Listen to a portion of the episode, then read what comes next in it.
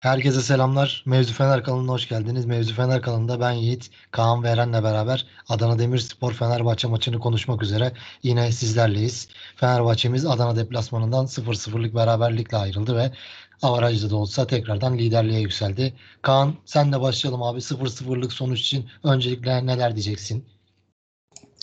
Ee, yani geçen hafta söylediklerimle benzer aslında.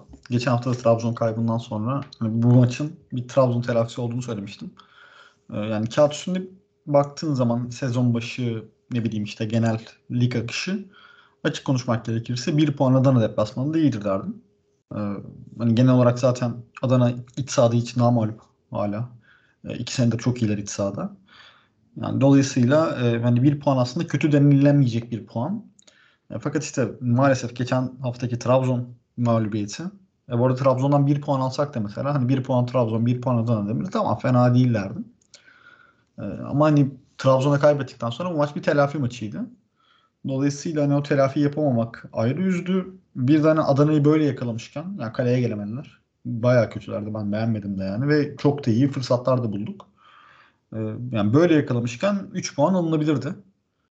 Birazcık hani onun üzüntüsü var. Ya, tabii ki hani genel olarak baktığım zaman kötü diyemem. Ama işte böyle durumlarda da böyle rakibi yakalıyorsan vurup geçeceksin ki hani hem bir mesaj olsun dışarıya hem de yani şimdi lideriz diyoruz puanları istedik diyoruz ama aslında liderlik falan yok baktığın zaman. Ee, dolayısıyla şey yapmamak lazım öyle çok. Yani çok da havaya girilecek bir durumda görmüyorum ben açıkçası.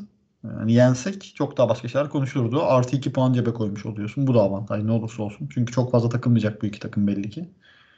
Ee, genel olarak böyle bahsedebilirim. Eren sen neler diyeceksin abi 0-0'lık maç sonucu için? Evet yani Trabzon maçından ayrı değerlendirmek biraz zor bu maçı. E, Trabzon maçını Kaan'ın da dediği gibi en azından beraberlikle kapatsak belki e, çok daha hani e, kabul edilebilir bir e, dönemden geçiyoruz diyebilirdik. Yine de e, bu kadar çok eksikle e, Galatasaray'ın da kaybetmesiyle birlikte bence e, idare edilebilir seviyede geçtik burayı. Yani Galatasaray kaybetmese gerçekten e, bu sefer bir e, daha olumsuz şeylerden bahsedebilirdik. Hani o bizim için bir avantaj oldu. En nihayetinde işte başa baş aynı puanda milli araya girdik. Ee, biz hani bu sürecin başında belki 4 puan bir fark oluşabilir gibi e, düşünmüştük. Çünkü dediğim gibi yani eksikler ciddi eksikler ve bu eksiklerle buradan bu iki maçtan e, böyle kazasız çıkmak çok zordu. E, bu maçta kazanılabilirdi ama detayları konuşuruz. Yani çok memnun edici değil tabii ki ama beklediğimden e, daha az üzüntü verici geçti diyebilirim. Abi sizin de dediğiniz gibi Trabzon maçı sonrası, yenilgi sonrası Trabzon atıyorum galibiyetle geçsek ve burada bu oyunla 0-0'la ayrılsak bütün herkes çok mutlu olur eminim ama şimdi maç öncesi ben Fenerbahçelilerle de konuşunca işte veya sosyal medyada takip edince herkes işte bir puan iyidir dese de oynanan oyun ve saha içinde bize gösterdikleriyle 2 puan kaybettiğimiz için üzüldüğümüz bir noktaya geldik. Buradan girelim abi. Kaan senle başlayalım. Çıkan kadro için neler diyeceksin? Oynadığımız oyun ilk yarı çok daha iyiydik. Etkili olduk. İkinci yarıda biraz Adana'nın yine pozisyonları var. Sen neler diyeceksin? Ya hani kadroyu çok yorumlamak doğru yani doğru değil derken şöyle çok kolay değil. Ee, ben olsam Ferdi'yi orta sahada başlatırdım stopere Yusuf atardım. Sol beke e, koyardım. E, sebebi de tamamen Miha Zayt. Yani tamamen bir kişi eksik oynatıyor. 3 maçtır böyle. Daha doğrusu 3 maçtır da demeyeyim. Sonradan girdiği maçlar dahil her maç böyle. Yani Ludogorets'i iki tane attı diye insanlar şey yaptı ama yok abi herif yani ortada yok. Yani iki tane önüne düştü vurdu. Ee, yine eksikti. Yine yani bugünün çetelesini tuttum hatta ne yaptı ne etti diye. Yani daha maç başladı işte 30. 45. saniye bir anda hani top önüne düşüyor. Bam diye vurdu. 30 metreden gelen topa yani tamam? O kadar yüksekten gelen topa vuracak hani nasıl bir şey bu özgüven? Topu indirse belki pozisyon olacak. Merkezde yine top önüne düştü. Kanattan bindirdi ee, bizim topçular. Çok rahat bir pas atabilecek haldeyken orada bir top kaybı 60 metre geri koşturdu. İkinci yarıda yine bomboş Ferdi'ye bir tane atamadığı var. E, ceza sahası önünde çalım denedi. 6-7 kişi gelmiştik. Oradan hatta tekrar takımı geri koşturdu. Korner pozisyonu var bir tane. Adanın bence en tehlikeli pozisyonu. Ee, Ndiaye bomboş vurdu. Ndiaye tutması gereken oyuncu Zayt. Orada çıktıktan sonra. Hani bak bunlar sadece maç içinde gördüklerim. Şey anlamında. Direkt Yani bunu da yapma artık diyebileceklerim. Onun dışında defansif aksiyon olarak zaten sıfır. Yani sıfır. Hücumda hiç yok abi. Tamam mı? Sadece top al top ver. Top al top ver. Yani bu adamın ceza sahası koşusu atar. Bir şey yapar. Hiçbir şey yok. Ee, Yani neden kadroda, neden ilk 11 tercih ediliyor ben anlamıyorum abi. Hani bu çok anlayabildiğim bir şey değil benim açık konuşmak gerekirse. Ne yapabilirdi hoca? Bartu bilmiyorum açıkçası. Hani Bartu koy diyemem e, direkt. Ama ne bileyim işte belki İrfan orta saha yapabilirdi. E, Kanada Kent'i koyabilirdi hani bir alternatif olması açısından. Ve hiçbir şey yapamıyorsan ne bileyim Ferdi ben olsam direkt söylüyorum ya Ferdi'yi orta saha oynatırdım. Zaten Adana hani gelemedi. Çok da Yusuf'la oynasan da çok büyük problem olur muydu emin değilim. E, yani ben bilmiyorum. Genel olarak kadroyu yorumlamak gerekirken zaten beklenen kadro. Hani Zayt tercihini kenara bırakırsak geri kalanların hepsi 3 aşağı 5 yukarı zaten beklenen topçular. Çok da alternatifimiz yok. Ee, daha doğrusu kadro oturmuş yani. Ekstra bir alternatif aramaya gerek yok. Ama işte bu performanslar e, can sıkıcı oluyor. Hani oyun içini direkt oyuncu özelindeki performansları konuşuyoruz. Ama zaten beklenen kadro. Ee, çok da hani onu yorumlamak bilmiyorum. Yani birazcık şey gibi oluyor. Yani savaş bittikten sonra herkes general derler ya. Birazcık onun gibi oluyor yani. Ben başlamazdım Zayt's'la. Ama onun dışında hocanın tercihi. Eren sen neler diyeceksin abi? Çıkan kadro ve oynadığımız oyun özellikle ilk yarı performansı. Evet, Kaan'a katılıyorum. Yani e, Zayt özellikle ciddi bir sorun haline gelmeye başladı bizim oyun için.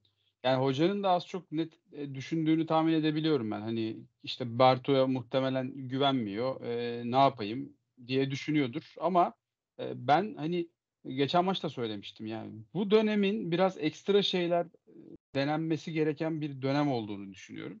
Yani ne bileyim e, mesela burada iki senedir konuşuyoruz biz. İrfan konusunda ben e, İrfan'ın e, kendisini 8 numara görmesini bile eleştiriyordum. E, o kadar İrfan'ın 8 numara oynayamayacağını düşünüyorum artık e, bu haliyle. E, ama e, İrfan bile şu form durumuyla bence e, Zayt'tan daha fazla katkı verirdi. Yani çünkü şöyle bakıyorum. E, Zayt top dağıtıyor mu? Hayır. Öyle bir e, özelliği ya özelliği yok demeyeyim. Hep vasat vasat seviyede diyebileceğimiz bir pas dağıtma e, özelliği var Zayt'ın. Ama hani onu da zaten şu sıra kullanamıyor. Fiziğinin de bence hala daha e, beklenen ya da istenen seviyeye gelmemesiyle alakalı biraz. E, onu da yapamıyor. İkili mücadelelerde hiç yok. Yine baktım sıfır e, şey top kapma. Yani araya girme pas arası. E, onun yanında işte Crespo 8 tane yapmış. Ki Crespo maçın başında sarı kart gördü. E, çok da rahat bu müdahaleleri yapamadı. Öyle düşünmek lazım. E, Zayt hiç top kapmamış. Hiçbir ikili mücadelede yok. E, pas desen pas dağıtmıyor. Yani en azından hani dediğim gibi İrfan'ın orada bir e, dirençsizlik oluşturacağını düşünüyordum hep ama yani Zayt zaten ekstra bir direnç koymuyor oraya. E, bu durumda da İrfan denilebilir. E, sa- tabii Cengiz muhtemelen hazır değil hala daha ama işte kentin oraya adapte edilebildiği bir e, 11 olabilir. Yani ekstra bir şeyler denemek lazım. Ya da bakıyoruz maç içerisinde artık Zayt e, beli çıkar yani ben burada olmuyorum diye bağırmasına rağmen Zayt neredeyse 85'e kadar oyunda kaldı. Dediğim gibi eldeki imkanların kısıtlı olduğunun farkındayım. Ama ekstra bir şeyler yapılması gereken bir dönemde olduğumuzu düşünüyorum. Ben bu yönden biraz hayal kırıklığı yaşadım. Ee, yani çünkü maç içi hamleleri de çok gecikti ve açıkçası çok da bir şeyler değiştirmeye yönelik hamleler değildi. Artık oynayamayacak hale gelen oyuncular yerine e, birilerini içeriye attık. Yani e, o yönden baktığımız zaman dediğim gibi hayal kırıklığı oldu. Ama e, büyük resme baktığımız zaman hani İsmail Kartal şu döneme kadar e, iyi bir oyun planı olan ama e, ne yazık ki çok da ekstraları olmayan bir e, teknik direktör izlenimi verdi. E, ben bu noktalarda gelişmesi gerektiğini düşünüyorum. E, oyun içi daha farklı hamleler yapabileceğimizi düşünüyorum. E, hani sadece şu kısıtlı dönemden bahsetmiyorum. Genel olarak da e, bu konuda eksik olduğumuzu düşünüyorum. Beni e, hayal kırıklığına uğratan biraz daha hani canımı sıkan nokta bu oldu. Ama dediğim gibi büyük resme baktığımız zaman hala da e, Fenerbahçe için öldük bittik bir durum yok. E, evet ivme biraz yavaşladı ama e, şu eksiklerin hiçbir takımı etkilememesi mümkün değil. Öyle de düşünmek lazım. Eleştiriler baki ama bunu akıldan çıkarmamak lazım. Kesinlikle katılıyorum sana. Ya burada şunu söylemek lazım sanırım. Burada yaptığımız programlarda işte Fenerbahçe'nin bu sene oynadığı oyun çok üzerine konuşacak bir oyun değil. Hep sıradan sıradan derken hep işte belli bir standartın üstünde oyun oynuyorduk ve herkes ne yapması gerektiğini biliyordu. Ama bu maç özelinde sanırım biraz İsmail Kartal ve yapması gereken hamleleri konuşmak lazım. Sizin ikinizin de söylediğinin de üzere yani. Sonuçta bu maç Fenerbahçe'ye geliyordu. Orada bir iki hoca dokunuşu olsa atıyorum. Zayt ilk yarı boyunca da hiçbir şey yapmadı. Orada en azından onu alırsın. Bir kenti denersin. Bir oyuncu yerlerini değiştirirsin. Farklı bir şeyler görmek istersin hocadan. Sanırım bunları konuşmak daha doğru olur. Kaan sana pası buradan atıp İsmail Kartal'ın yaptıklarını ve yapmadıklarını konuşalım diyorum ben. Ya abi şimdi şöyle bir şey var. Ee, hocayı eleştiriyoruz tabii ki ama hani Eren'in de söylediği, hani ben de ara ara bahsetmeye çalışıyorum. İki ana stoperin, hatta üç tane stoperin, e, bir de en iyi orta saha oyuncunun yokken zaten hani çok e, nasıl söyleyeyim oyunun düşmemesi, hiç sallanmaman böyle şeyler söz konusu olamaz. İster istemez bir düşüş yaşarsın. Ama hani şey burada devreye giriyor. Hocalık zaten burada devreye giriyor. Tamam mı? İşler iyi giderken, işler dalgasız giderken dalgasız denizde herkes kaptan. İyi bir oyunu tuttun. Bir ana planın var. Tamam mı? Oyuncular zaten lig kalitesinin çok çok üstünde. Ya bu sene kabul etmek lazım. Bence 13-14 kişilik çok iyi bir lig kalitesinin çok üstünde bir rotasyonu var Fenerbahçe. Belki 14-15'te diyebilirsin yani bilmiyorum. Senin tercihin ama e, hani zaten böyle bir kadro varken elinde iyi de bir A planı oturtmuşken bu tip durumlarda hocanın inisiyatif alması lazım. Hocanın bir ekstra göstermesi lazım bize. Ya ben şey demiyorum hani bir mucize yaratsın demiyorum tabii ki ama hani en azından oyun hamlelerle ne bileyim maçta yaptıklarında maç içi hamlelerle bir şeyleri değiştirmen, etkilemen lazım. Yani Trabzon maçı e, ya bu arada Adana maçından da hani bahsedeyim veya sonra bahsedeyim şöyle. Trabzon maçı tamamen bireysel hesap. Ben Trabzon maçını geçen haftadan söylüyorum bir şey yapmadı bence Abdullah Avcı merkezi kapatmak haricinde. Onun dışında Samet'in e, belki Jadon'ın hatta ilk gol tamamen Jadon'ın ama fazlasıyla Samet'in bireysel hatalarından e, kaynaklı iki tane gol, üç tane gol yedi Fenerbahçe. Atabilirdi fazlasını atabilirdi. Dörtte yapabilirdi, üç üçte yapabilirdi. Ama işte orada hamleler çok gecikti. Ludogorets maçı hani zaten rotasyonla oynuyorsun. Eksiklerin var vesaire falan çok takılmıyorum. Hani orada kayıp olabilir. Zaten hani Avrupa grubundan çıkacaksın. Ama vahim olan e, birazcık artık Adana maçı. Çünkü hani, maç senaryosuna baktığın zaman diyorum ya bir puan iyidir Adana deplasmanında. Temel mantıklar hep böyle işler. Trabzon maçını kaybettiysen abi 3 puan alacaksın. Dengeleyeceksin. Tamam mı? Hani bak hep şey dengeleye dengeleye gitmeye çalışıyorum. Bir de maçı bir başlıyorsun abi. Rakip hani paramparça etmişsin rakibi. Bir 10 dakikalık bir sekans var. Ya boğduk yani. Hani şutlar girmedi. Ertaç çıkarttı. Ertaç da çok ekstra çıkarttım. Hani emin değilim. Birazcık kötü şut çektik. Şut kaliteleri çok düşüktü. Ama yine de fırsatı bulmuşsun. Hiç gelememiş rakip. Yani işte Gravio'nun bir tane 30 metreden çektiği şut var. Yani 100 tane çeksin bir tanesi belki öyle gider topun. Orada bize denk geliyordu. Ama onun dışında hiçbir şey yapmadı abi Adana Demir. E şimdi bak izliyorsun maçı. Tamam mı? Adamlar işte savunma arkasını çok takip edemiyorlar. Savunma arkasında atılan toplarda sıkıntı var. Çıkarken çok fazla top kaybediyorlar. Hani belli ediyor takım sana. Ya bir hamle yaparsın abi artık tamam mı? Hani ikinci yarıyla bakıyorsun çünkü sahaya. o sahaya aksıyor. Zayt aksıyor. Ee, hani nereye hamle yapacağını aslında 3 aşağı 5 yukarı belli. Çok bir hamleye gerek yok. Yani iki tane hamle yapsan bir anda tüm akışı değiştireceksin belki. Yani hiç hamlesiz çıktık. Eren de dediği gibi 85'e kadar bekledim. Zayt hamlesi için. Ya onu da geçiyorum. Hani abi Ceko zaten hani sallanıyor belli. Adam çok girdi pozisyona. Atamadı. Atamadıkça moral bozukluğu yaşadı. Olabilir yani bu. Hani çok şey de yapmayayım yadırgamıyorum. Datadic zaten her maç oynatıyorsun. Oradaki temel problemlerden biri de o yani. Abi Tadic 35 yaşında adam. Hani her maç Avrupa mı? Ludogorets'i deplasmana gidiyorsun abi Bulgaristan'a. Saçma sapan bir ortam zaten. Tadic sağda. Niye sağda abi Tadic? At rotasyona yani. Tamam mı? Hani bu kadar oyunculara yük bindir, yük bindir. E bu herif şimdi yine milli takıma gidecek. Yine dinlenemeyecek ki. En azından bari Adana Demir deplasmanına çıkacağım. Tadic'i dinlendireyim diye düşün. Yok abi Tadic orada da sağda. E burada hamle yapmıyorsun.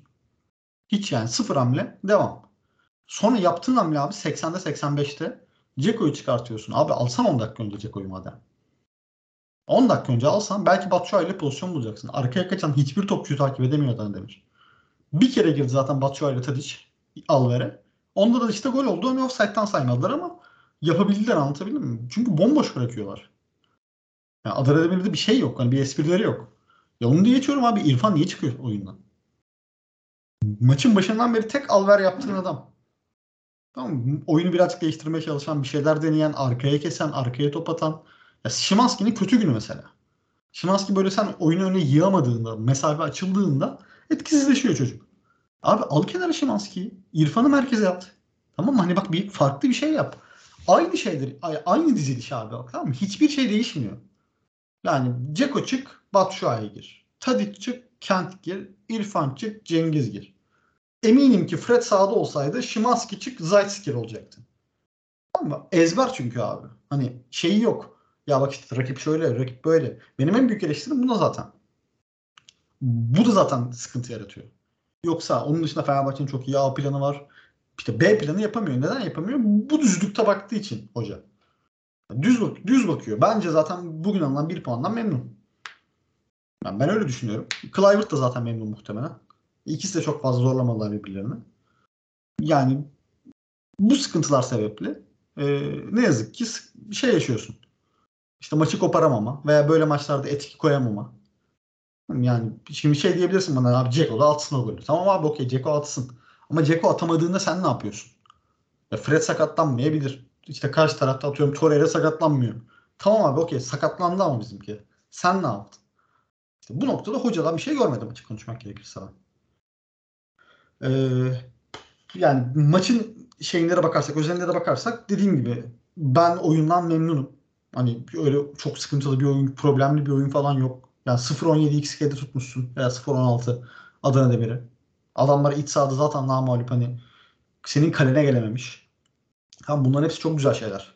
Crespo'nun performansı iyi. Hani bir konuşuruz tabii ki oyuncu performanslarında da. Yani ekstralar var. iyiler var. Ama abi yani sen nasıl hamle yaptın tamam mı? Sen ne, neyi değiştirdin? Buna baktığın zaman hoca hiçbir şey değiştirmedi abi. Aynı da saynamam devam. Bu şekilde koparırsak koparırız. Koparamazsak da oyuncular bir şekilde şey yapar. Ee, belki yolunu bulur. İşte bu noktaya gittiğimiz zamanda da maalesef 3 maçtır sıkıntı yaşıyoruz. Ee, böyle bitireyim. Eren sen hoca için neler diyeceksin? Bir de sana şunu da sormak istiyorum. Mesela Kaan dedi ya işte Tadic'in dinlenmesi lazım falan. Buna herkes en fikirdir zaten. Tadic'in dinlenmesi lazım. Ama sen hocanın Tadic'i dinlendirebileceğini düşünüyor musun? Yoksa Tadic oynamak isterse her maç oynar mı? Abi yani işte bu biraz sıkıntılı bir soru. Şöyle gerçekten sene başından beri gözüken şeyi söylüyorum. Yani İsmail Kartal Tadic'i dinlendiremiyor ne yazık ki. Yani işte sözleşmesinde bir madde mi var?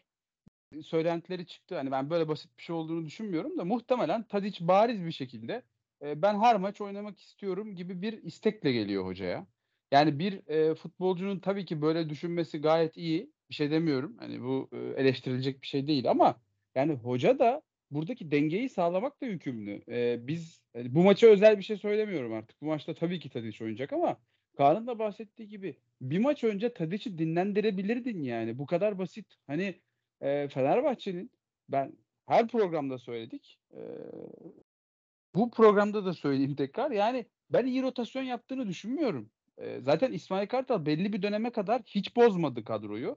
Onu da anladığımızı söylemiştik burada. Hani e, kendi takımlarında genel olarak hep böyle e, düzeni sağlamaya çalışan, o alışkanlığı sağlamaya çalışan ve o sağlandıktan sonra iyi bir futbol ortaya çıkaran teknik direktör. O yüzden böyle bir şey yapmasını da garipsemedim sezon başında. Ama e, Fenerbahçe sezonu en erken açan takımlardan birisi ve bu oyuncular yaşlı abi yani bunu kabul etmek lazım. Bak bir tane pozisyonda ikinci yarı Tadic 55 ya da 60 civarlarıydı. Hatırlarsınız.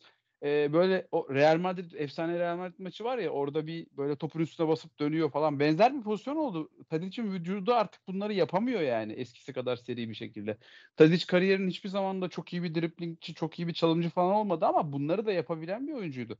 Tadic artık tamamen oyun kurucu kanata evrildi. Ee, hani kaba tabir kullanıyorum ama böyle söyleyebiliriz, tanımlayabiliriz. E, hal böyleyken sen bu adamların şeyine vücuduna yüklendikçe yükleniyorsun, yüklendikçe yükleniyorsun. Yani Ludogorets maçında hazırlık maçında bilmem ne maçında her maçta Tadic oynadı yani. E, bunu söylüyoruz. Söylediğimiz zaman e, sadece eleştirmek için söylemiyoruz. Yani sonuç olarak hep tekrar etmekte fayda var. Takım genel olarak şu ana kadar iyi gitti ama bir sezon bütününü düşündüğün zaman Fenerbahçe çok fazla yüklendi oyuncuların üstüne. Yani bundan sonra bu yüklenme dengesini iyi sağlamak lazım. Ee, çok daha uzun bir sezon ve Tadic de milli aralarda hiç dinlenmiyor. Ceko da aynı şekilde bu arada. Ceko da milli takımda oynuyor ama hani gitmeyeceği falan konuşuluyordu. Bilmiyorum şu anki durum nedir. Tadic milli takımda da tamamen oynuyor. Birinde yedek başladı herhalde. Onda da girdi sonra. Diğer hepsinde oynuyor. Adam sezon başından beri sürekli oynuyor yani. E, bu da bir vücut abi. Bunun hani maç maç maç maç üzerine yüklene yüklene yüklene yüklene bir noktada patlıyor. E, Tadic şu an sezon başındaki halinden eser var mı Tadic'in yani? Fizik olarak da daha düştü.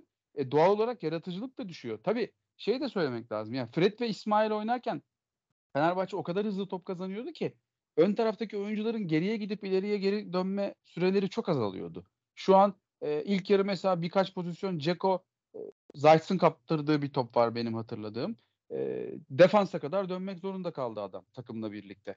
Hani bu, bu sayı çok arttığı zaman oyuncuların da doğal olarak fiziki performansları çok düşüyor. Ve e, bu da bu arada bitiricilik noktasında da etki ediyor yani. Hatırlarsınız işte yani Guiza vardı. E, deli gibi koşardı, bütün boşluklara girerdi falan adamın artık vurmaya hali kalmıyordu. Yani fizik sadece koşma kalitesini etkilemiyor. Bitiriciliği, bitirici pasları falan da etkiliyor.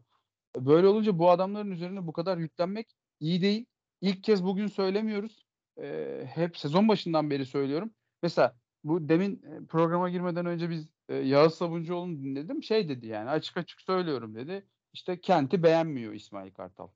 Ee, bu arada hani böyle şeyleri de genel olarak doğru öğrenebilen bir muhabir. Ee, Hal böyleyken hani tamam be- beğenmiyor. Eyvallah anladık zaten onu bütün tavırlarından ama şu an kadroda oyuncu geçebilecek, hızlı, işte e, atletik diyebileceğimiz tek oyuncu Kent neredeyse. Hani Adana Demir gibi ya da Trabzon gibi savunmayı açman gereken dönemlerde de Kent'i kullanmıyorsan durmasın abi o zaman takımda. Hiçbir manası yok yani. Kent'i 90'da neye atıyorsun? Ne yapacak ki Kent? Ya da Batshuayi tamam şimdi dakikaya baktığımız zaman muhtemelen iyi bir rakam gözükecek orada. Niye laf ediyorsun diyenler olabilir ama Batshuayi hep Avrupa maçlarında oynadı. Bazı lig maçlarında Ceko'yu oturt mesela. Bir kere oturt ne bileyim. Ya da Ceko'yu oturtmuyorsan da Batshuayi'yi bazen al ikile ya da bazen daha erken al. Bugün mesela e, Batshuayi biraz daha erken girebilirdi. Ama hani dediğim gibi performansından memnun olmayabilir. Oyununa oturmuyor olabilir. O zaman ne yapacaksın? Edeceksin sezon başında satacaksın. Çünkü Batshuayi yedekte bu kadar bekletilecek bir adam değil. Kent de aynı şekilde. Bu adamlar iyi para alan adamlar yani. Az paralar da almıyorlar. Hani o dengeye bakarsan orada da bir bozukluk var. Ee, dediğim gibi ben Kent'in oyuncu profili olarak bazı maçlarda kullanılabileceği halde kullanılmadığını düşünüyorum. O yüzden de rahatsızım. Ha, ama işte Kent son kararlarda çok etkisizdir. Çok tabela yapamıyordur. Ne bileyim hocanın oyun yapısına uymuyordur. İşte falan filan. Hani bir sürü şey sayabilirsin. Haklı da olabilir. Ama dediğim gibi o zaman sezon başındaki plana dönüyoruz. Oradaki aksaklıklar yine gün yüzüne çıkıyor. Ee, böyle olunca da Fenerbahçe'nin ben o oyuncu oynatma dengesini iyi kuramadığını düşünüyorum. Burada da bir şey daha ekleyip kapatacağım. Mesela Avrupa listesinde Umut Nayır'ı aldık. Kaç maç oynadı? Kaç dakika oynadı bilmiyorum. Mert'i alamadık. Mert Müldür'ü. Yani Mert gibi e, geçen maçta söyledim yani 2, 2 milyon euro falan vermişizdir ya da 1,5 ver her neyse. 1 milyon da para alıyordur bu adam ki e, şeyi hani etkisi olabilecek Türkiye Ligi'nde fark yaratabilecek bir oyuncudan bahsediyorsun. Yani Mert'i neredeyse hiç kullanmadık yeteri kadar. Kullanmadık yani. Mert'i hazır tutamıyorsun. Avrupa'da da oynatamıyorsun. Mert'in durumunu göremiyoruz şu an nasıl olduğunu. Hani girdiği dönemlerde birkaç böyle parıltılı an yaşatıyor ama ben Mert'in şu an bir 11'de atıyorum bir Adana deplasmanında ya da Pendik deplasmanında ne oynayacağını hayal edemiyorum. Bu yönlerden ben İsmail Kartal'ı kendi adıma eleştiriyorum ve yeteri kadar denge kuramadığını düşünüyorum. E, şu an konuşulması gereken şeyler bunlar. Yani olumlu noktaları hep konuşuyoruz. Böyle olumsuz konuşunca da e, kendimi biraz kötü hissediyorum ama e, şey değil. Yani bu noktaları bence bugünlerde konuşmak lazım. Peki oyuncu Ama performansı şeye de ekleyeyim. Evet, şey sen- Yiğit pardon ya hani Eren'in söylediğine katılıyorum. Abi oradaki şöyle hani problemi de derinleştirmek lazım. Ya şimdi 11 tane iyi oyuncum var. Tamam mı? 11 tane iyi oyuncum var deyip başka hiçbir oyuncu hazırlamamak ciddi problem abi. Bak 5 atmışız şeye Rize maçına. Şimdi ben değişikliklere falan bakıyorum. Kim girmiş, kim çıkmış. Abi 5 attığın Rize maçında bak şimdi Samet giriyor mesela. Hani, tamam mı? BKO Samet değişikliği yapıyorsun. Ya abi yapma mesela BKO Samet değişikliğini tamam mı? Hani Mert Müldür'ü al oyuna. Osayi'yi çıkart Mert Müldür'ü al. Yani bir şey yap. Veya ne bileyim işte Umut Nayır'ı almış oyuna mesela. Abi alma Umut Nayır'ı. Batshuayi'yi al tamam mı? Umut Nayır sana yani yok abi Umut Nayır sana katkı vermeyecek zaten. Tamam mı? Olursa işte kupada oynar. Atar Türkiye kupasına vesaire. Hani şey yap 84'te 85'te girmiş mesela Mert Müldür. Yani 85'te girdikten sonra ne anlamı var abi? Zaten 70'te e, 3-0'dı maç. 4-0'dı. Anlatabiliyor muyum? Şey yap birazcık işte. Mesela Kasımpaşa maçı. Kasımpaşa kaleye gelemedi. Bir şey yapamadı. Bakıyorum değişikliklere yine şey yok mesela ortada. Mert Müldür yine yok. Ya sen zaten Mert Müldür'ü hiç hazırlamadın abi. Kent'i adam akıllı hiç oyuna almıyorsun. Avrupa kadrosu bence tamamen fiyasko. Yani abi Müldür'ü nasıl yazmasın? Yani çocuğu oynatacağın tek yer o. Ki yerli bu adam. Bu çocuk yerli diye alındı, potansiyel diye alındı. Yani Mert Müldür yazmıyorsun. Serdar Aziz. Abi adamın kronik sakat olduğu malum.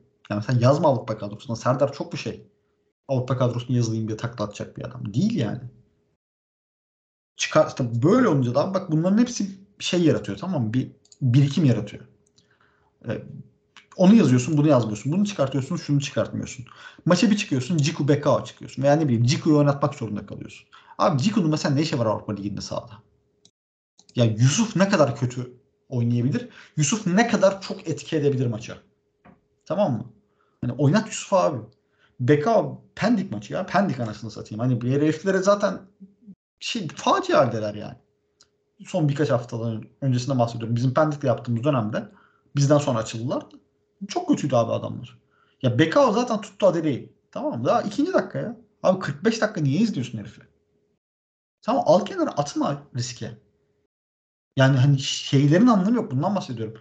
Tadic'e atma sahaya. Ludogorets maçında Tadic'e sen ya kardeşim sen oynama. Hafta sonunki maç bakın çok bak çok önemli. Zaten ondan sonra milli ara var. İşte bak Trabzon'a kaybettik. Durumlar böyle. Gel dinlendireyim seni. Ne diyecek abi Tadic? Yok ben oynayayım. Maç başı 20 bin euro mu alayım mı diyecek mesela.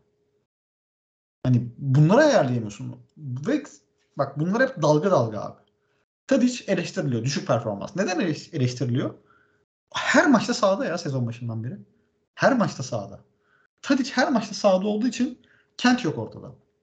Kent'e sen yeteri kadar süre veremedin. Sen iki haftada bir Ryan Kent'i sahaya atıp hadi abi bir şeyler yarat de bir deyip de şey bekliyorsan bir mucize bekliyorsan abi çok beklersin.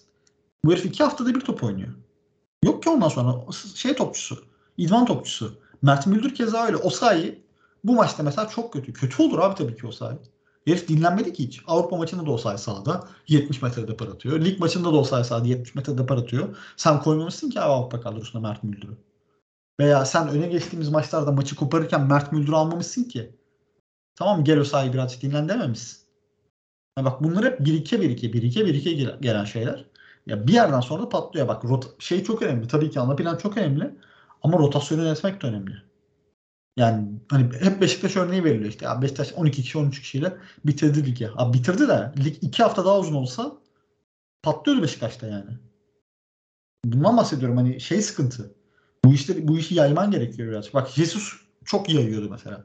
O kadar yapma. Peki kabul ediyorum. O da abartıydı. Tamam onun kadar yapma ama en azından 1-2 oyuncuyu oturt. Bak skoru al öyle oturt. İlk yarı 2-0 mı oldu? Al abi Ceko'yu. Ne bileyim al Tadic'i kenara. Tamam nefeslensin bu adamlar. Ne bileyim at bir Mert Müldür'ü görelim. Yusuf'u at stopere onu görelim. Ne bileyim Fred'e de ki gel kenara dinlen. Yok abi bunlar. Herkes 90 yani. Fred de oynadı Avrupa maçında. Fred de sahadaydı yani. Fred'in ne işi var sahada? İşte bunlar abi 1-2-1-2 maalesef dediğim gibi eleştiriye dönüyor. Kötü de oluyor. Şimdi Galatasaray'a bakınca daha da sıkıntı oluyor durum tabii ki. Hani en ufak bir sakat yok adamlarda. E onlar öyle gidiyor. Sen böyle gidince de ister istemez eleştiri oluyor. Peki oyuncu değerlendirmelerine geçelim. Eren sen başla istersen abi. Maçın yıldızı kimdi Fenerbahçe açısından? Tek tek de değerlendirebilirsin tabii. Söz sende. Bence Crespo çok iyi oynadı. Yani bir sarı kart görmesi tabii çok etkiledi oyununu ama sarı kart gördükten sonra da e, mesela bir tane NDI'yi az kalsın çekiyordu. Bu arada atılabilirdi de yani. Crespo'nun da böyle dengesizlikleri var. Ama onun dışında hani bence çok iyi oynadı Crespo. Ferdi çok iyi oynadı. Yusuf Sarı özellikle bu sezon ligdeki en formda oyunculardan birisi. Ee, hani onu çok iyi durdurdu. Üstüne hücuma da çok bence iyi katkı verdi. Hani bunu sayabiliriz. Ve bence Samet Samet ve Jayden'ı beraber sayabiliriz. Hani biraz daha geride oynadık ya da Adana geçen haftaki kadar bizi zorlayacak hamlelerde bulunmadı. Ee, o ikiliyi de ben beğendim açıkçası. Hani onun dışında vasat performans e, çok nasıl söyleyeyim böyle çok fark yarattı diyeceğim bir oyuncu yok. Ama e, mesela Ceko gol harici çok iyi bağlantı yaptı yine. Hani çok didindi, çok uğraştı ama e, Ertaç bu kadar top kurtardı diyoruz. Bizim şutlarımız çok etkili şutlar değildi. Özellikle ilk yarıdakiler. Yani bir Ferdi'nin bence en orada e, tehlike yaratan şut Ferdi'nin şutuydu. Bir de Osayi'nin çok e, tehlikeli gibi anlatmadı spiker ama orada sol ayağıyla düzgün vurabilse bayağı gol pozisyonuydu. O pozisyon var. Hani Ceko çok fazla şut çekti. Pas vermesi gereken noktalarda pas veremedi. E, şut çekmesi gereken noktalarda ayağına dolandı. Ceko biraz böyle maç içerisinde istediklerini yapamadığı zaman dengesi bozulan bir oyuncu. Ama şunu da söylemek lazım. Zemin korkunçtu abi. Yani Türkiye Ligi'nde herhalde 3-4 tane ya da 5 tanedir maksimum doğru düzgün zemin var. Bütün zeminler korkunç halde ve bu tarz oyuncuların da bence performansını çok etkiliyor. Yani bu bize özel bir şey değil zaten. Ligdeki her oyuncu bunu çekiyordur. Onu da söylemek lazım. Kaan sana pas atmadan şunu da söylemek lazım. Bu arada İsmail Kartal'ın maç sonrası açıklamalarına bakıyorum şimdi. Biz oynadığımız futbola bakıyoruz. Adana Demirspor'a karşı kim burada böyle oynamış? Her maçı kazanacaksın diye bir kural yok. Bu uzun lig maratonu oynadığımız oyun futbol beni çok mutlu etti şeklinde konuşmuş. Bunu da söyleyeyim. Kaan sana pas atayım. Ya ben hani söylüyorum hoca bence şey beraberliği kabul etti bir yerden sonra.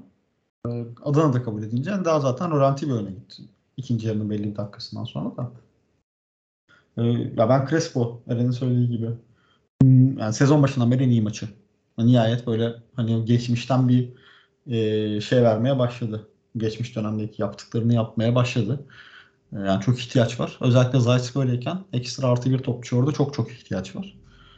Hani Crespo konusunda onu söylemek lazım. Ferdi yine zaten hep belli standartta. Bugün de işte hep Eren'de söylediklerini tekrarlıyorum gibi bir yerde de Yusuf adım attırmadı. Hücumda da bence çok iyiydi. Çektiği bir tane şut var ilk yarıda. Belki birazcık top birazcık daha dönse girecekti kaleye. Genel olarak Ferdi de iyiydi. Ve Samet. Hani Trabzon maçının bence tamamen hatta Samet Ceydim Trabzon maçının iki kabahatlisi. Samet'i tabii ki daha önde görüyorum kabahat konusunda ama e, yani kusursuz oynadılar. Yani ne Niang ne Balotelli. Balotelli'nin hoş zaten çok dönecek halde kalmamış ama yani Niang'a hiç adım attırmadılar. Havadan Samet hepsini topladı. E, Jadon da savunma arkasına atılanları iyi temizledi. Yani iyi performans gösterdi bu ikili. E, Ceko yine Eren'in söylediği gibi gol yollarında çok çok kötüydü. Yani çok rahat yapabileceği 3-4 tane pozisyon vardı. Yani onları yapamadı ama bağlantı olma, geriden top alma, efor vesaire bu konularda hakikaten e, artısı vardı. Ya Tadic de bence etkisizdi ama işte bir tane pozisyon geldi soktu onu kaleye. Offside oldu gerçi. Onun dışında bence zaten dinlenmesi gerektiğini söyledim. E, İrfan da ortalamaydı diyeyim. ben olumsuzları söylerken artık çok yani dilime pelesenk oldu Zaytis konusu. Ya korkunç ya hani zaten yayının başında söyledim tekrarlamayacağım. Korkunç abi. Tamam hani çekilecek hiçbir yönü yok. Devre arası ilk git, e, gönderilmesi gereken topçu. Yerine adam mı alırlar, Lincoln'u dahil ederler artık ne yaparlar bilmiyorum. Ama hakikaten yani hiç arkana bile bakmayacaksın abi. Yani yallah gitsin. Sinirliyim çünkü herife ekstra zaten. Yani yanlış da bir şey söylemek istemiyorum ama facia abi. Ya 3 maçtır 1 gram katkın olmaz mı ya? 1 gram katkın olsun ya. 1 gram bir şey yap abi. Ya bir şey yap ya. Bir ara pas ver, bir şey yap. Bir top kes. Tamam bir uzaktan vur. Girmese de ah diyelim, direkten döndü diyelim. Az farklı kaçtı. Hiçbir şey yok abi. Hocanın da kredisinden yiyor söyleyeyim yani. yani. Hocaya da ekstra bir eleştiri olarak gidiyor bu. Gerek yok yani. Hoca da gereksiz bence ısrar ediyor. Çok gerek yok. Bilmiyorum ben milli ara sonrası zaten Fred dönüyor. Birazcık muhtemelen süresi tamamen kesilir zaten diye tahmin ediyorum. Yani bunları söyleyebilirim. Ya genel olarak iyi oynadı Fenerbahçe. Yani ben şu oyuncu kötüydü, bu oyuncu kötüydü. Zayt hariç net bir şekilde söylemek söyleyemem. Yani etkisizdi diyebilirim. Şimanski keza mesela etkisizdi. Ee, Ama hani onun dışında işte Cengiz'in iyi dönmesini bekleyeceğiz milyardan sonra. E, Ciko'nun, Fred'in iyi dönmesini bekleyeceğiz. Cengiz sanırım özel hoca tutmuş kendine. Hızlı bir şekilde toparlayabilmek için. Ee, yani umarım beklediğimiz gibi olur. Bu şekilde noktalayayım. Ya şunu da söyleyelim hani olumsuz noktaları konuşuyoruz. Ee, Yani dediğim gibi zaten hep genel resmi konuştuk. İyi orada bir sıkıntı yok. Yani bu maç için Fenerbahçe kötü oynadı denmez gerçekten. Yani ben e, hani hakkını verelim yine. Ben bu kadroyla bu kadar eksikle oynanabilecek en iyi oyunlardan birini oynadık. Sadece hani işte ekstralar, yapılabilecek ekstralar noktasında ben o, hocaya takıldığım nokta orası. Ama onun dışında yani başlangıç planı, ilk yarıdaki pozisyonlardan birisini gol yapabilsen zaten buradan çıkıp geleceksin yani. Onları söylemek lazım. Hakkını yememek lazım takımın. Ama hani olumsuz noktalardan bakmak da bence iyi. Zaten sezon başından beri yeteri kadar övdük diye düşünüyorum takımı ve hocayı. Kesinlikle. Peki beyler maçla ilgili var mı eklemek istediğiniz bir şey? Bu arada ben şunu söylemek istiyorum. Ya Adana Demirspor ve Fenerbahçe gibi ligin en iyi top oynayan takımları ligin en iyisi olduğu söylenen hakemin önünde değildi ve iyi bir zeminde oynansı diye maçı izlerken bunu düşündüm. Gerçekten zemin de rezaletti. Hakem de dediğim gibi yani bu ligin en iyi hakemi olduğu söylenen bir hakem ve ona rağmen çaldığı düdükleri işte yaptıklarını hepimiz görüyoruz. Maçı nasıl yönettiğini. Bunu da söylemem lazım. Siz bununla ilgili eklemek istediğiniz bir şey var mı? Eren Kaan. Ben başlayayım. Ya ben hakemle ilgili konuşmayı sevmiyorum. Yine konuşmayacağım ama e, hani takım gözetmeksizin yine çok kötü hakem yönetimi, yine çok kötü hakem yönetimi. Yani e, mesela şu şeyin Jadon'ın pozisyonunda orada nasıl Jadon ve rakibine sarı çıktı da diğer oyunculara hiçbir şey çıkmadı. Vallahi bilmiyorum, inanamıyorum. Ben konuşmak istemiyorum. Hani konuşmayı da sevmiyorum ama sadece bu pozisyon bile çok garipti. Onun dışında yani bu saha zeminleriyle ilgili ben her şeyin bırakılıp bu konuya bir çözüm bulunması gerektiğini düşünüyorum. Gerçekten sen istediğin kadar kaliteli takım kur, oyuncuları topla. Adamlar pas yapamıyor yani. İşte Pendik zeminini gördük. Diğer zeminler de öyle yani. Okan Buruk da maçtan sonra bayağı söylenmiş. Yani bütün zeminler böyle neredeyse. Gerçekten olacak iş değil yani. Bu işin bir an önce çözülmesi lazım. Ve zemin konusunda Tuncay abiyle yaptığımız yayında konuşmuştuk yani. Abi olimpiyat stadını Şampiyonlar Ligi finaline nasıl, nasıl hazırladılar? Düşünsene abi. Kusursuz bir zemin vardı orada Türkiye'de. Aynı şimdi gidiyorsun olimpiyat stadına rezalet bir zemin var. Yani iki ay önce mükemmel olan zemin hava şartları, iklim her şey aynı. Ama kontrol Avrupalı'dan Türkiye geçince zemin bu hale geliyor. Yani gerçekten inanılmaz. Kan sen neler diyeceksin abi hakem ve bu zeminle ilgili? Her hafta aynı şeyi söylüyorum abi. Hani zemin konusu zaten rezaletti. Hakemler her hafta aynı. Yani ben artık vallahi gına geldi yani her hafta hakem konuşmaktan. Ya benim de çok hatta şey kendi aramızda konuşuyorduk hakem konuşmayalım vesaire diye. Ama işte abi hani öyle bir nokta ki hakem konuşmak zorunda kalıyorsun. Yani Halil Umutmeler zaten şey yeni Cüneyt Çakır. Tamam aman abi başım yanmasın. Bak derbileri de öyle yönetir. Genelde klasiktir. Aman abi başım yanmasın. Aman abi çok kolay çıkmasın. Ben beraberliğe bağlayayım. Beraberliğe bağlarsam kimse konuşmaz. Şöyle olur. Hep bu kafada giren bir herif. Yine öyle yönetti abi. Yer atlayan herkese faul. Yer atlayan herkese düdük. Zaten mimiklerine bak. Canım, cicim, gülücükler, bilmem neler. Tamam mı? Hep böyle şey. Yani klasik Halil Umutmeler şeyi bu. Cüneyt Çakır ekolü. İşte Cüneyt Çakır'a gitti. Halil Umutmeler geldi. İşte Kemal Rodriguez'in hareketi. Vardan direkt uyarman gerekiyor. Uyarmıyorsun abi. Yani sarıyı görse orada en kötü ihtimalle hakem görse zaten Cengiz'e yaptığı faulde kırmızıyla atılacak ki hani ondan önce bin tane hareketi var Kemal Rodriguez'in. Kendini yerden yere atıyor, bir şeyler yapıyor. Uyardı da zaten Halil Umutmeler. Yani hiçbirinde kart çıkmadı. Bizim topçular yapınca çat diye çıkartıyorsun kartı. İlk yarıda bir tane pozisyon var mesela. Ferdi topu atmış gidiyor. Yusuf Sarı'ydı galiba çeken. Çekip indirmeye çalıştı Yusuf Sarı. Avantajı oynattın ve sarı kart yok. Pozisyon bitiminde. Yani neresinden bakarsan bak kötü. Tamam mı? Skor etki etti mi? Etmedi belki. Direkt olarak. Ama işte bu kırmızılar, çıkmayanlar bilmem neler ister istemez skoru etkiliyor. Ama bu herifler de böyle. Yani bu adamlara karşı bir şeyler kazanmaya çalışıyorsun. Bu adamlara karşı top oynamaya çalışıyorsun. Yani çok da diyecek bir şey yok. Her hafta aynı şeyler. Peki beyler var mı Adana Demirspor maçı saha ile ilgili söylemek istediğiniz bir şey? Yoksa biraz sonraki dönüşteki fikstüre bir bakalım. Bir biraz da kapatalım sonra da. Benim yok. Bakabiliriz. Tamam. Peki bu arada Fenerbahçe tribünleri yine her zaman olduğu gibi mükemmeldi. Bunu söyleyelim. Yine kusursuz bir deplasman tribünü performansı. Maç boyunca Fenerbahçe taraftarlarını dinledik diyelim. Ve Fenerbahçe dönüşte şimdi milli aradan sonra evinde Karagümrük'le oynayarak dönüyoruz. Sonra yine Sivas'la evimizde oynuyoruz ve bu arada sadece Nordsjælland deplasmanı var Avrupa'da. O maçı da biraz önem kazandı gibi. Bu döndüğümüz fikstür için neler diyeceksiniz? Sonra bu iki Kadıköy maçı sonrası Beşiktaş deplasmanına gideceğiz. Siz neler diyeceksiniz? Eren. Abi aynen Nordsjælland maçı e, biraz önem kazandı çünkü gruptan lider çıkmak kritik. E, ama yani işte bir önceki maçlarda böyle önemsiz maçlarda bile çok ilk 11 çıktığımız için e, hani şu an dinlenme şansımız da olmuyor. Dinlendirme şansımız da olmadı adamları. Şu anda da mecburen yine işte kritiklikten ötürü ilk 11 çıkacağız muhtemelen. E, o yüzden o maç biraz can sıkacak açıkçası. E, ama ondan önce bir Karagümrük maçımız var. Sanırım o maçla arada da bir 4 gün gibi bir süre var. Yani e, milli takımlardan da kritik oyuncular oynayarak döneceği için o biraz can sıkıcı. Yine de e, ben hani daha görece daha rahat bir fikstür olacağını düşünüyorum. Çünkü e, işte iki tane iç saha maçı var. Bir Rıza Çalınbay'la Beşiktaş'a gideceğiz. O o da e, dezavantaj olarak yazılabilir. Yani Fenerbahçe için hep zaten sıkıntılı bir hoca olmuştur Rıza Hoca. E, hani iyi savunabilen bir hoca. O biraz sorun olabilir açıkçası. Ama e, yani sonrasında da böyle çok Galatasaray maçına kadar çok zor bir fikstürümüz yok bence. Konya ile içeride oynuyoruz. Deplasmana Kayseri'ye gidiyoruz. Sonra Galatasaray maçı zaten. Ee, o maç hani ligin e, ilk yarıdaki kaderini belirleyecektir. Ama hani şimdiden söylemekte fayda var. Fenerbahçe'nin artık hani kendi sahasında Galatasaray'a puan kaybetme şansı kalmadı bence. Umarım o maça kadar bütün sakatlarımız iyileşir. Bekao muhtemelen olmayacak. Ama en azından Ciku iyileşir. Hani Serdar da artık olması gereken bir maçta olur. Ve e, o maça kadar en azından düzenli ilk 11'imizle kazasız belasız gideriz.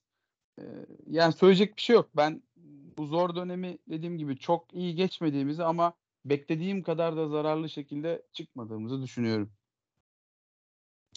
Bu arada Kaan'a pas atarken tekrardan şunu söyleyeyim. Galatasaray'ın fikstürüne de baktım ben. Fenerbahçe'nin de tabii konuşuyoruz. İki takımın da gerçekten Fenerbahçe Galatasaray maçına kadar büyük ihtimalle yine bütün maçlarını kazanarak gelebilirler. Bir Fenerbahçe'nin Beşiktaş deplasmanı zor olabilir tabii ki de. Bir de Galatasaray'ın iç sahada Adana Demir maçı belki zor olabilir. Onun dışında iki takım da biraz daha kolay takımlarla en azından kağıt üstünde kolay takımlarla oynuyor diyeyim. Kaan sana bırakayım. Ya milli ara dönüşü sonrası bence en ideal fikstür. Beşiktaş e, deplasman öncesi de bence en ideal iki fikstür. Yani Karagümrük Sivas arka arkaya iki tane iç saha maçı. Ee, yani izledim hani dün Karagümrük'ü. Zaten Sivas'ta oynuyorlardı. Sivas facia hala bu arada. Ben hiç Sivas'ın bilmiyorum. Yani hocaları da hani Servet Çetin çok zaten beklentim yoktu benim de. Ee, yani çok çok kötü haldeler. Hiç beğenmiyorum bunu oynadıkları topları. İşte bir tane topçuları var Sivas'ın. Ee, adını unuttum. Kim böyle bir anda aklıma gelmedi de. Hücumcuları. Ee, hani bir onda bir şey. Reyman Aş. Bir Reyman Aş'da hani bir kıpırdanma var. Ee, Reyman Aş fena değil. Yani onun dışında abi Sivas gerçekten kötü halde. E, Karagümrük'e bakıyorum. Karagümrük'te yani bir maçtan bir maça farklılık gösteriyor. Dün mesela iyilerdi. Ön, ondan önceki hafta Konya deplasmanında izledim. Çok çok kötülerdi mesela. E, hani beraberlik aldılar gerçi ama yani çok bence ideal fikstür abi. Zaten iç sahada artık hani bir puan yazma lüksün kalmadı senin Trabzon maçından sonra. Hele ki Adana Demir'le de berabere kalmışken. E, yani puan kaybı serisi yapıyorsun aksi halde. Karagümrük'e daha şey hani birazcık belki daha şey maç olur, sert maç olur ama Sivas'ta daha rahat geçeceğimizi düşünüyorum ben. Ee, ondan sonrasında hani Eren birazcık senin de dediğin gibi Beşiktaş maçı sıkıntılı gözüküyor. Kağıt üstünden Rıza Çalınbay sebepli o da. Galatasaray'ı dönemde yakaladı mesela Beşiktaş'ı. Yani Burak Yılmaz'la. Çok sallanıyorlardı. Belki toparlar ee, Beşiktaş diye tahmin ediyorum. Onun dışında Galatasaray maçına kadar zaten işte Beşiktaş hariç Konya Spor, Kayseri Spor var. Ee, yani Kayseri, Konya nispeten daha değerli toplu takımlar ama yani ben yine Galatasaray maçına kadar çok fazla kayıp olacağını düşünmüyorum açıkçası. Belki dediğin gibi işte birer beraberlik iki takımdan da çıkabilir. Artık orada da yani dananın kuyruğu kopacak. Ee, Eren de dediği gibi. Ya puan kaybetme lüksün yok. Ee, yani hani onu da söyleyeyim. E, bu arada şey Fırat Aydınus hani yorumlamış e, şeyi e, Kevin Rodriguez'in Osterwolde'nin boğazına sarılıp atlamasını net bir şekilde kırmızı kart demiş Fırat Aydınus'ta. Onu da ekleyeyim. Peki beyler var mı eklemek istediğiniz başka bir şey yoksa kapatalım. Yok sanırım. Ağzınıza sağlık. Teşekkür ederim Kaan. Eyvallah abi. Kapatabiliriz aynı. abi. Bizi dinleyen herkese de teşekkür ederiz. Milli aradan sonra Fenerbahçe Karagümrük maçı sonrası tekrardan Mevzu Fener kanalında olacağız. Şimdilik hoşçakalın.